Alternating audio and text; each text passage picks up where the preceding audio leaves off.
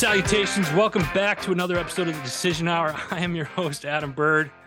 And yeah, I'm ex- uh, excited about the guest I have lined up for you today. Uh, this man is a PR genius. He's the mastermind, founder, and CEO of Red Banyan, like the tree. It's the uh, world renowned PR agency that always knows what to say and when to say it. He's got 30 plus years of experience in navigating high pressure situations. He uh, has provided strategic communications counsel to top business leaders, government officials, and presidential candidates. His approach is quite simple. He press the truth. He's also an author of two books, one on crisis communication, the other on cancel culture. You guys starting to figure out why I'm a little excited about having this guest today? I'm talking about none other than Mr. Evan Nierman. Evan, welcome to the show and I appreciate you. How you doing? Thank you. It's good to be with you. I'm excited for the conversation today. Absolutely. Absolutely. Um, why don't we dive right into this again here? let's, let's, let's dive into and tell my listeners a little bit about yourself. Sure. Well, I'm, I'm the founder of a firm called Red Banyan. We have two main types of clients those who want to get in the media and those who need to get out. And that's a way to understand that we've got on the one side of the house, high stakes, crisis PR specialization, yeah. SWAT team approach, jump in, defend clients, individuals, companies facing challenging circumstances. The other side of the house is organizations who are looking for help accomplishing their goals, we provide for them a guide in how to utilize communications in yeah. order to get there. And so that's who we are. That's what we're about. And, you know, my career has been pretty wide ranging and interesting. I started in Washington, D.C., spent 15 years there. A lot of the work that I did was having to do with foreign policy and politics and public affairs when I moved out of DC, I moved to Florida to work at a startup about 14 years ago. Worked at the startup and then decided, hey, if these guys can start a business and grow a business, why can't I do that? And I, right. I'd always had in mind, I wanted to have my own firm one day where I could build the team around me. Because when I left my first job, I was looking for the right kind of place that shared my my values and that I was excited to go to work every day and had the right culture and the right people and mentorship. And I couldn't find it. So the goal with Red Banyan from day one was to build the agency that I wished had been there for me when I was looking to work in public relations and, and strategic comms. So over the past 14 years, 12 years, um, that's what I've been doing at Red Banyan. And every day is an adventure like you said, our mission is to press the truth, which which essentially means how do we equip our clients in order to fight misinformation, dis, disinformation, convey a compelling story that's memorable and helps them get where they want to go. Have you, Evan? Have you always wanted to be in public relations? Is, is this something that, or was this something that just kind of happened a little bit later on in life? I mean, did you go to through high school? Did you go to college? Did you go to college to be PR? Kind of walk us that step there moving forward. Yeah, I always knew I was going to do something in communications. Yeah. Growing up, I grew up in in Northwest Louisiana in Shreveport and was always involved with with writing and journalism and and creative writing. So when I went to school, I selected George Washington University in DC and I could lie to you and tell you it was because they had a lot of really good programs and they had a good communication school. But the fact is, they guaranteed that I was going to be on the soccer team, and I got a scholarship to play soccer and to, and an academic scholarship. So yeah. I, it was like, you're going to bring me in for preseason. I'm on yeah. the team. Yeah. GW it is. You're gonna pay for my school? I got it. Okay. Yeah. yeah. Sounds great. Yeah and I knew I wanted to be in Washington. I don't, yeah. I'd only applied for schools in Boston and, and DC. But the cool thing about GW was we, we had classes Monday to Thursday. If you took a foreign language, you had classes on Friday morning also. But you know, most of the students would go out pretty hard on Thursday nights and didn't have to get up early. All the, the foreign language students, you had to be in the foreign language lab at 8 30 a.m. on Fridays. And that was one of my regrettable decisions, perhaps that I, I did the foreign language study, but you know what? You could get through an hour, right. hour and a half. the benefit of being in DC though is you get to experience a lot of different organizations as an intern right. while you're still in school. And so I always knew that I was going to do something in communications. That was my major. I just didn't know what exactly. And it was one of three or four internships that I had that turned into a, my first full time gig. Now, I didn't know I wanted to do crisis PR until mm. the organization that I was working for found itself through no fault of its own in a crisis. And I was the point person in house internally. And so when they brought in outside experts in crisis communications, I got to work with them directly. And when I saw what these guys were doing, I'd already been feeling like I was bumping up against the ceiling where I was. And I said, yeah. this is what I got to do. And, and so I, I, I knew that that was going to be the path for me. Can you give an example? You say crisis PR. Can you give an example of what a crisis PR situation would look like for the listeners? Yeah, it really runs the gamut and depends on the organization. And yeah. what one one company may consider a crisis, another could consider a catastrophe, like a on steroids, and, right. and some are a little bit more relaxed about it. And they'd say, oh, that's not really a crisis. It's just kind of an annoyance. But it really runs the gamut. And the the types of situations that my team handles go from everything from how to deal with negative reviews online or disgruntled employees posting to social media, all the way up to embezzlement of money by top execs or unregistered sex offenders serving in COO capacities and getting arrested in front of the staff to murder suicides to all manners wow. of craziness that I can't even begin to get into today. Right. I, I, I frankly got tired of of of always getting these questions. What's the craziest situation you ever dealt with? Yeah. And honestly, I dealt with so many of them that I, I wrote a bunch of them down in my first book called uh, Crisis Averted. So if you're if people want to hear some horror stories, I protect the privacy of the individual. So it'll be hard to figure out who I'm talking about, but every one of those scenarios and situations is real. What do you think the biggest issue in the media or PR is today? And I know that's kind of a very vague, loaded question, but I did that on purpose. There's a method to your madness. There is. Well, obviously, I thought and I still feel that one of the biggest issues is cancel culture. And that's why my latest book is focused exclusively on cancel culture. And in that book, The Cancel Culture Curse, I make the argument that it's a fundamentally un American uh, endeavor okay. because it deprives people of due process. It infringes upon people's abilities to have free speech and it, it limits debate, public debate. We're supposed to be a democracy right. that thrives when people with opposing views can, in a civil way, have a discussion, debate the issues, and then leave it to others who may be observing to decide.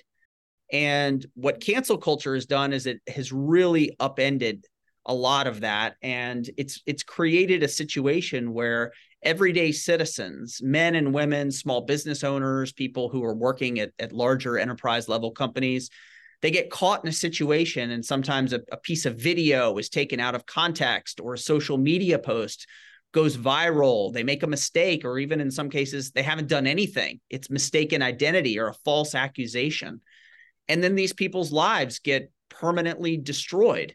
You Google them moving forward, all you see is the negative. They're recipients of vitriolic hatred and threats coming at them through email and text and social media. And it's really a despicable process.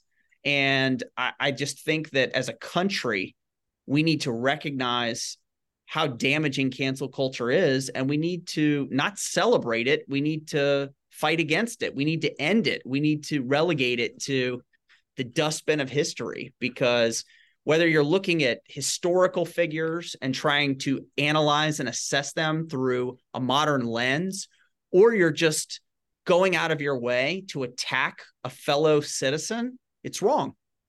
I agree 100% with you. And and but here's here let me ask you this. in the we live in the digital age right now and social media is I mean if you're if you're a business I'm not I'll be honest and I've said this before uh, and you guys listening you guys know I'm not a big social media fan I don't I don't if I could not be on it and still you know if I if I didn't have to be on it I feel like social media nowadays is a a necessary evil when you're a business owner now, I'm not saying that it is all social media bad. No, I, I have connected with people that I've served with that I haven't seen in 20 years. You know, family members and stuff that I don't really get to see uh, uh every four or five years. Get, you keep in touch, so there's a, a that positiveness with it. But I feel like there's so much negativity and there's so much garbage, and and you're talking cancel culture right now, like I can't help but to think, okay, you say cancel culture, that could be anybody. Anybody could cancel or try to cancel someone or start a campaign to cancel somebody. And it, it could be, you know, the eight year old neighbor that you have because he didn't like what you said on a video game or something like this. So he tries canceling it to, you know, certain agencies in this company who will remain nameless that start something and that just trickles down into a much larger thing. And that's yeah, that's another story for another day. But but it's it's I feel like you can't say anything or do anything. And when you do something, you really have to strategically think about, okay, what is it that I'm posting? And is it going to A offend somebody or or B is is somebody going to take it the wrong way? And I think the answer is is it's probably yes on both occasions, no matter how you twist it, because somebody's going to get mad that you said something even though you have the right to say it. Am I am I wrong? No, you're you're spot on. And in fact, I think there are a lot of folks out there who would agree with you that if if they had the choice, they would not participate business wise on social media, but it is a necessary evil. It's something that every every business of every size has to participate in because right. otherwise you're out of the conversation or people don't view you as legitimate, et cetera. It is a necessary evil. The point that you made, which is really spot on, is before you post on social media, you need to just pause for a moment and you need to carefully consider what it is that you're going to say there because yes, there are you you always run the risk no matter what. You know, I could go on today and say, I'm posting a picture of this beautiful green tree because green is my favorite color. And then someone will come back and say, How dare you uh, talk about the color green that way? You know, there's a reason why green is the color of Hamas. They're a terrorist organization. Is what you're saying that you are a fan of Hamas? Answer that question. Yeah. So you can you can get caught in these things. I mean, I'm I'm and it's I'm, the dumbest stuff sometimes too. It's often super dumb. And look, I don't mean to be making light of of you know, I guess Hamas was was came straight to my head because well, of current, current event of what's going current on. event, right. and and I don't in any way mean to to to be flip about um, and we're folks to be clear, we're not laughing about the situation or, or, or whatnot. And by the time this comes out, we'll you know it's been a few weeks, uh, but it that's not the route that we're taking. So don't no, take no, what no. we're saying out of context. On, yeah, on the on the contrary, and and look, I guess if there are any listeners who are who are taking what we're saying out of context and then decide that they're angry about it and want to come after us, that would just illustrate. Yeah. The, the You're proving our point. We're talking about. Thank you. Exactly. Yeah. um, but at the end of the day, there are certain issues that as a business owner or as an employee for a company, you're going to want to avoid on social media. So the ones that you know are the most contentious, just as a rule of thumb, don't talk about them as so much. Right. Politics, social issues, um, especially on on the most contentious ones, whether it's abortion or the rights of of you know trans athletes things of that nature you're going to get very impassioned people on both sides of that debate and if you can avoid it you do well to do so and so it's very hard though because we're we're in a damned if you do damned if you don't so you can avoid those issues and then someone will inevitably come to you and say well you know, what's your opinion on this? Or why aren't you expressing support for this viewpoint? Right. And so it's very tricky. And and the biggest problem is everyone's got one of these smartphones in their pocket, in their purse. And so everyone's a reporter. And anyone at any moment can take out their phone, they can capture something, and then they can post it to the internet. Right. And then you can have people who have nothing better to do than to look for a default to outrage, to get involved in a campaign to take somebody down. And they sort of relish the opportunity to pile on when people are getting critiqued online. And it, it's sad, but you see it happen day in, day out. And until we as a nation decide we're not going to let cancel culture rule our lives, we're not going to allow people to get canceled. People have the, the the right to have opinions. They shouldn't be outed. They shouldn't be doxxed. They shouldn't be targeted by these cancel vultures who who like to pick other people apart. Until we really decide as a society that we're just not going to take it anymore, it's going to continue to happen. And in some cases, these are people who've done things for which they should be held to account. But keep this in mind. The next time someone comes to you and they talk about cancel culture as being this great thing because it holds people accountable, I would remind them that there have always been mechanisms by which you can hold people to account. And you can go and you can go to an HR department, you can file a report, you can actually have a conversation with the person. Oh my gosh, crazy idea, very novel approach, huh? You can actually talk to someone. You could even, if you're wronged, you could file a lawsuit. You could report them to law enforcement if they've broken the law. The point is, there are a million one ways to hold people accountable and calling them out online and rallying other people to try to bomb them with one star reviews or to dox them or to swat them. You don't need any of that stuff. We uh had a saying in the military and a lot of the veteran community we call those keyboard commandos uh that like to the to to go out and it, you know I'm, I'm hearing what you're saying and I can't help but to ask, and I've been trying to figure out how to ask you this question, but when it comes to cancel culture, I feel like that term has been more recent. And by recent, I mean within the last five, six years, we'll say. Yeah. It and it, it, it, started coming kind of, and it, I, I feel like it was provoked or created by social media organizations out there. I'm not going to say whom, but um, you know, it doesn't take a, a genius to figure out. Maybe you know, all of a sudden you have certain fact checkers or you have certain this or that that come in and and and they they say okay well that's wrong. You can't say that. We're going to cancel you. We're going to shadow ban you and then we're just going to close your account without without any explanation. It's almost it's almost like well i'm not working for you. It's not like it's not like it's a right to work state where i'm like i'm i'm exercising my freedom of speech I'm not saying anything that's hurting anybody, although some people do that, but I'm I'm I'm using examples of you say something like you said, you use the uh, that tree is green. And then somebody gets offended because you said it's green and not blue or red or brown or or whatever have you and then they tie it into whatever uh you know fairyland they live in to make it easier for them to consume you can't have cancel culture pre-internet and pre-smartphone and that's why it didn't exist. So people want to know why is cancel culture happening right now? The answer is because there's a 24/7 news cycle because people are on their social media all day every day because there's more political stratification in this country than at any time before.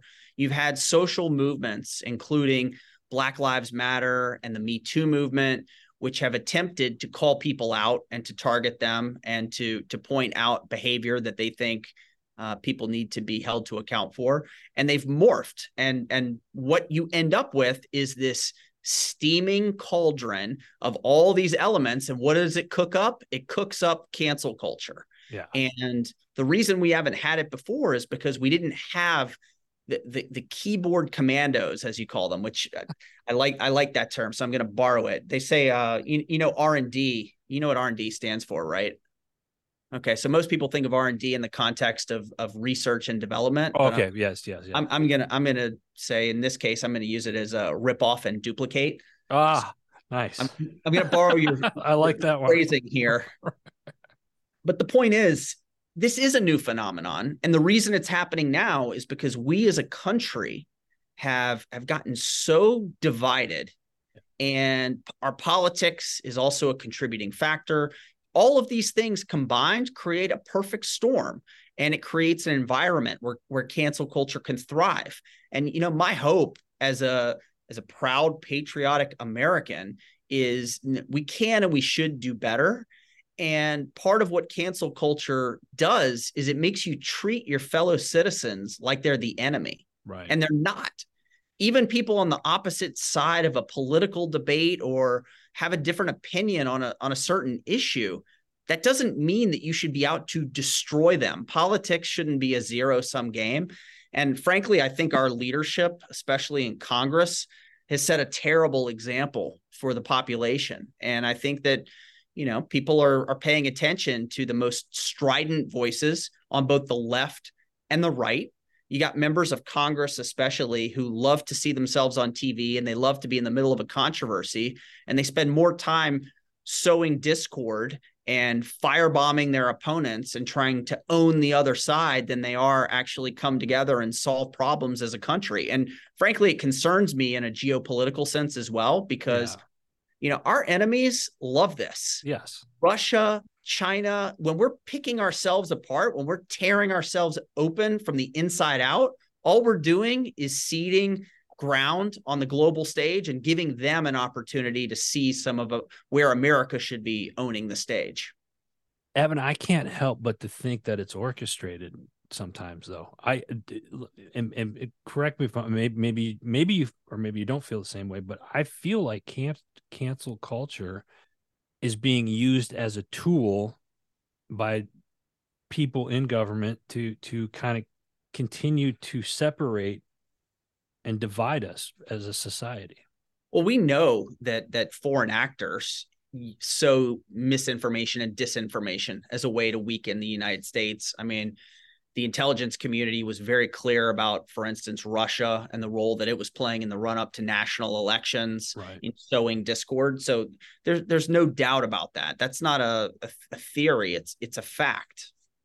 I, I, I love that. So let me ask you this, and and you kind of hit on it earlier. Cancel culture is it a threat to free speech? Of course. I mean, all it does is try to shut down free speech. I'll, t- I'll tell you a, an anecdote from just a week ago. So I was invited to debate cancel culture with someone who thinks it's a great thing. And this person wrote a book about cancel culture and and the essentially makes a couple of key points. One is everything is cancel culture. Cancel culture according to him has been going on forever the, the Boston Tea Party was cancel culture. Adam and Eve, that was cancel culture. I mean, it it doesn't make any sense whatsoever. With, that sort of reasoning, you could say any any conflict is cancel culture. So in a war, one side's canceling the other. It's nonsensical. But the part that's really offensive to me is the book also makes the case that if if progressives are canceling conservatives, it's okay. It's good because it's ultimately good for society because you're you're fighting back against a patriarchal uh, white cisgender heteronormative cabal of people that want to deprive everyone else of of having a voice. That's that's the theory on the hard left of why cancel culture is so great. Meanwhile that same author is making the case that if if conservatives employ cancel culture it's terrible because they're they're really trying to turn back the clock to a, an earlier age where a bunch of white guys uh, were in control. And if you read my book, my book is nonpartisan. It critiques cancel culture as a practice. I don't think you can make an argument that has one bit of credibility if you say cancel culture, good for me, bad for thee. No, that's ridiculous the practice itself is bad. And so I, I critique the left and the right in my book. It's not yeah. a political book, but I I do hit the politicians. And one thing that's really interesting is, you know, you brought the political leadership into the conversation. Politicians are actually very hard to cancel versus everyday citizens. And the reason is one of the main main elements uh, that makes cancel culture so impactful is when you're being canceled, no one wants to back you up. Everyone's afraid. They don't want to defend you because the mob might come for them next. And so I hear this day in, day out when we're working with people who've been victims of cancel culture, their own family members abandon them. Their employers fire them fast because they just don't want the heat coming on them. Politicians, though, they have a built in support system. So, one, they've already been elected by the people in their districts. Mm-hmm. So, if people online hate their guts and want to try to cancel, it doesn't matter. The only way they can really be canceled is if the voters vote them out. And at the same time, because our politics has become so tribal, there's a default to support the members of your team. So if you're a Republican and someone's trying to cancel a fellow Republican, it's very, you say, Yeah, I, I got your back. I'm going to back them up. And the same for the Democrats. Right. And so it, it makes politicians largely immune from cancel culture because they have a squad of people who, who are going to be backing them up no matter what because they want to hold on to political power. And I, I, think one of the most interesting examples of cancel culture where a politician did get canceled and I tell this story in the book is is Senator Al Franken from Minnesota. Mm-hmm. And ultimately the reason he got canceled after these ridiculous pictures came of him pretending to grope a woman and and these allegations none of which were proven but that asserted that he tried to that he made women uncomfortable or you know one person said he looked like he was going to kiss me so therefore he was you know it was predatory behavior. The reason Al Franken lost his job is because he his own teammates didn't have his back and and the democrats especially in the senate were were basically unwilling to back him up and and they were were saying that they were ready to get rid of him. So he, because he didn't have his own team uh he got canceled. That's and, such a great example to use evan. I'm so glad you brought that up. I i don't real quick you, we brought up the, i want to talk a little bit more about it but you brought up the book uh, the cancel culture curse from um, from rage to redemption in a world gone mad. Tell people where they can find it, where they can purchase it. On anywhere you buy books, okay. Amazon, Audible, Barnes and Noble, you name it. You, and, you. And I'm I'm a big uh, uh, Audible guy. I, I listen to a lot of books. In fact, I got it. I, I just got it this morning, uh, and I'm I'm looking forward to uh, to listening uh, to this and and for the listeners real quick if they want to get in touch with you follow you i'm assuming social media why don't you give them how they can connect with you that's right i too have to uh, participate in that necessary evil so you know look for me on linkedin you can find me on on x uh, at Evan Nierman is my name. Very simple. If you go to cancelculture.com, you'll get information. I've got some downloadable resources there for for parents for how to talk to kids about safe use of the internet, suggestions for how business owners can prevent themselves from being canceled, or you can just uh, go to redbanyan.com and you, I'm easy to find. I love it. I love it. And folks, we're going to have all of his, uh, you know, contact information and what in the show notes uh, listed below. Evan can, in, with cancel culture, with businesses, you know, I've I've experienced a lot. I, I own several several businesses, but you know, the media company, we've been shadow banned. We've had things shut off, just random eh, with no explanation uh, at times. Is there a way to bounce back? So if if there's a brand or an individual or a company out there that that gets canceled, is there a way to bounce back from that? And if so, what are some tips that you can give them? There are ways, and and the number one thing that you have to do if you find yourself in the crosshairs is you have to make this big leap mentally to say, I refuse to be canceled. I'm not going to be cowed. And that's kind of step one. And everything stems from that. You have to be willing to get in the conversation. And it's very hard to do. It's easier, it's easy for me to say that sitting on a podcast with you today when I'm not under fire. Mm-hmm. But when people are are under attack and they're getting death threats on their voicemails and text messages and on their wall on Facebook and all these other things, it's a it's it's a very disconcerting time and people's people's inclination is to basically go into their shell and to pull a turtle move. Right. It's the worst thing to do because a turtle when it goes in its shell, when an 18 wheeler is bearing down on it, it's just going to get flattened. Yeah. And that's what happens if you are unwilling to engage. So, as uncomfortable as it may be, if you find yourself under fire, you have to be willing to fight back. And there are ways to do that. You've got to be willing to convey the facts um, as you understand them and the truth, not yeah. let misinformation get out there. If you have an opportunity to to engage with a crisis PR expert, obviously that's that's helpful. But if you don't have the means by which to do that, correcting misinformation and being assertive is really important. The other thing I would caution people against is there's this knee jerk reaction to want to apologize. And if you've actually done something for which you do owe an apology, well, figure out to whom you should be apologizing and then making that apology is okay. But what what cancel culture has done is it has changed for for the present time in this country the calculation about apologizing when you're under fire. And the reason is many times with cancel culture, the, the people who are demanding an apology, they're not they're not owed an apology. Right. They're actually not a party to the conflict or the controversy at all. And so I would caution against feeling like you're going to somehow release the pressure valve by apologizing if these if the people don't deserve an apology because right. what cancel what happens with cancel culture is if you apologize you're essentially admitting that you did something wrong whereas it used to be in our society normal people could say okay he made a mistake she made a mistake they apologized I, we forgive and we move forward and they learn from it in a cancel culture world all mistakes are permanent if you were to do something to me and apologize i would say i reject your apology and see you admitted that you're a bad guy you told the world. So we're therefore justified in attacking you because you admitted it yourself. You're a bad guy and you did something stupid. So now, whatever happens to you, you made your bed, you're going to lie in it.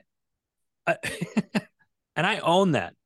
I agree with you in a sense of don't always apologize because I'm not one to to apologize. I I will apologize if it turns out that I was wrong, and I'm because I am man enough to admit if I'm wrong but I'm not going to apologize because I hurt your feelings or whatnot. I'm I'm the type of person like you might not like what I have to say, but at least I'm being honest. So you know I'm being real.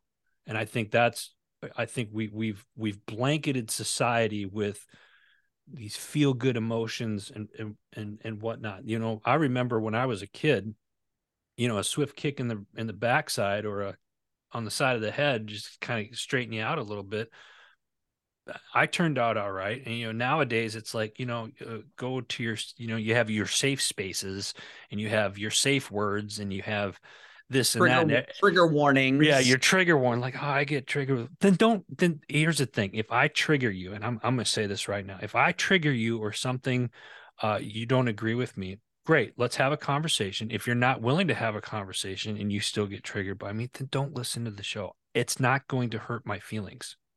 Right. I that, I don't fair. care. I don't. I don't. Now I I'm I'm not perfect. I'm not, and I'm not saying that. And, and my listeners know this. Uh, but those of you that if you're listening for the first time, I'm not the type of person that goes out there and tries to say something to be arrogant or pompous or or mean in any type of way. I'm just me. You either like me or or you don't. Either way, it's your opinion great. You're certainly entitled to it. Here's the other thing if you don't like what I say, there's a little X on either the right or the, the top left of your computer. You can switch, you can go watch something else or listen to something else. You have a right to do that just as much as I have a right to be here saying what I'm saying. 100%. And that's why when when the cancel vultures want to deplatform, they want to silence people whose opinions they don't agree with. That's wrong. That's right. fundamentally un-American. Like you said, watch a different station, listen to a different podcast, don't tune in. I, I think one of the other elements, uh, you know, when I was talking earlier about all these things that are contributing to a society that would would think that cancel culture is somehow okay. Yeah, it, we have moved to a right now we celebrate victimhood.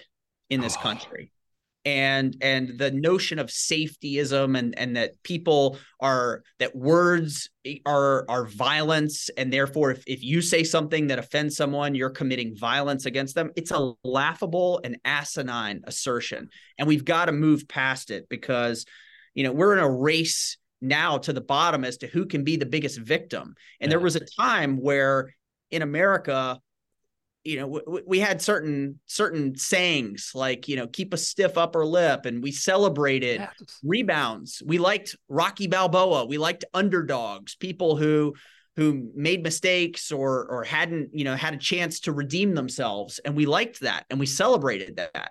And it was an american ideal. And instead right now in our society it's you know i've, I've got some grievance.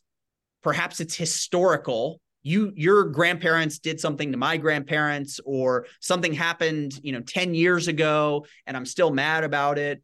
And it's you know th- th- there's a good case of of cancel culture that i talk about in the book where a couple of professors at yale and the, yale sent out an email to the student population suggesting to them that they be careful and be culturally sensitive in their halloween costumes and don't offend other people and one of the Yale professors sent out that email with with some commentary on the top and said, "Look, I, I think this is kind of silly. You guys are young adults."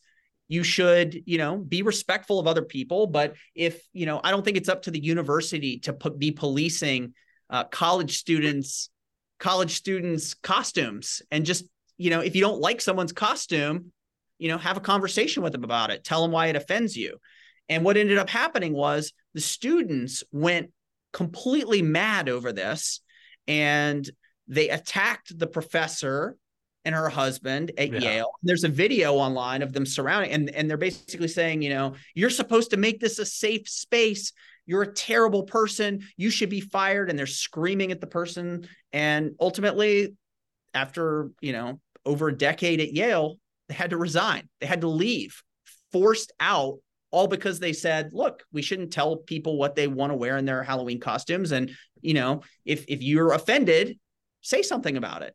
There, there's a big problem on college campuses all over the country just for for for that reason and and one could argue and we won't get into it now but i will say i think a lot of it you know deals with parenting and stuff like that i think we we've become a generation or a certain generation i was a single parent for 15 years my son you know, I'm brag about him real quick, but he he, you know, scholarship is at a private Christian university uh, on an ROTC scholarship for the Army. I didn't do that. that was because of his hard work. Now I I laid the foundation for him to do that. I wouldn't let him get away with stuff. Whereas a lot of some of his friends who didn't have the discipline are you know, flipping burgers or doing this or that. And there's nothing, let me, there's nothing wrong with that. Cause I know some of you out there like, oh, what's wrong with that? Nothing. There's nothing wrong.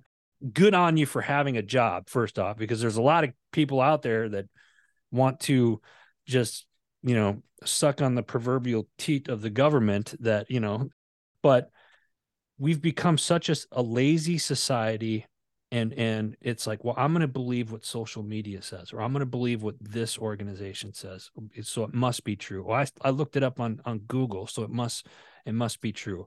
There's everything on the internet's true. Yeah, it's like it's like you got to be shitting me people like take what we're saying. And and you know I, i'm not and you listeners again i'm always one to tell you don't believe everything that i say.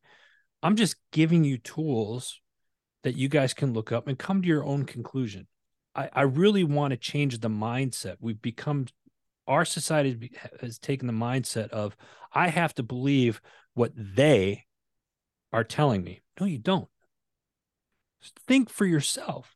We don't have to agree on it, but that doesn't mean we can't go have coffee or or or sit down and have a meal and then discuss it, as Evan brought up earlier use your brain guys. More. use your brain. I mean it's a, it's a, and that's the beauty of it. We live in the greatest country of the world. I will I, I i firmly believe that. But we've become lazy and we've become almost sheep like where we're following oh these people are running this way so we're going to run with them. Why are they running that way? Ask questions. There's nothing wrong with it. Let's get back into into that. And Evan, we're we're wrapping up on time. We're coming up on time here, and and, and again, thank you so much. I'm I've been a big fan, and this is this is truly a, a it's been a great great day for me. So uh, I, I very much appreciate you coming on. The book, The Cancel Culture Curse, from Rage to Redemption, uh, in a World Gone Mad. Certainly a fitting title in in today's uh, uh, world. You can get his book anywhere you eh, go Amazon. We're going to put his website up here as well. Um, but before we let you guys go, we have a um, a special giveaway, and I will put the URL in the show links uh, below. But ten ways to prevent you or your business from being canceled. So thank you for that, uh, Evan. Uh, we're going to make sure that the listeners get that um, as well. Any parting words before we let you go today? Well, I agree with you. We we are blessed and we are fortunate to live in a great democracy. And I just want to be very clear about one thing, which is America isn't perfect. We never have been. However, that is does not mean that uh, this is a terrible place. It's fundamentally flawed, that it's irredeemable. I don't buy into any of that. I believe we can defeat cancel culture. I do believe that eventually we are going to hit rock bottom in terms of the way that we interact with one another in our politics. Yeah. And when that happens, there's nowhere to go except up. And I still have total belief in this country. I believe that we can, we must, and we will do better and we will prevail because that's what we've done since 1776. And I'm I'm proud of this country. I appreciate your service and the service of, of everyone, men and women who who volunteer for the armed services um, to to represent our country, to protect us, and to keep our liberty strong. So I just want to express my my gratitude to you and to oh, all of your listeners for for all that you do to uh, keep this as a as as a bastion of of freedom. And and I just want to thank you for the opportunity to speak with you today. Oh, thanks, Evan. I very much appreciate it. Folks, that's all the time that we got today. Uh, before we let you go, we got to give a shout out to our parent network, Heroes Media Group. Uh, go check out all the podcasts, all the new articles that are going up there, heroesmediagroup.com. Until next time, you've been listening to The Decision Hour.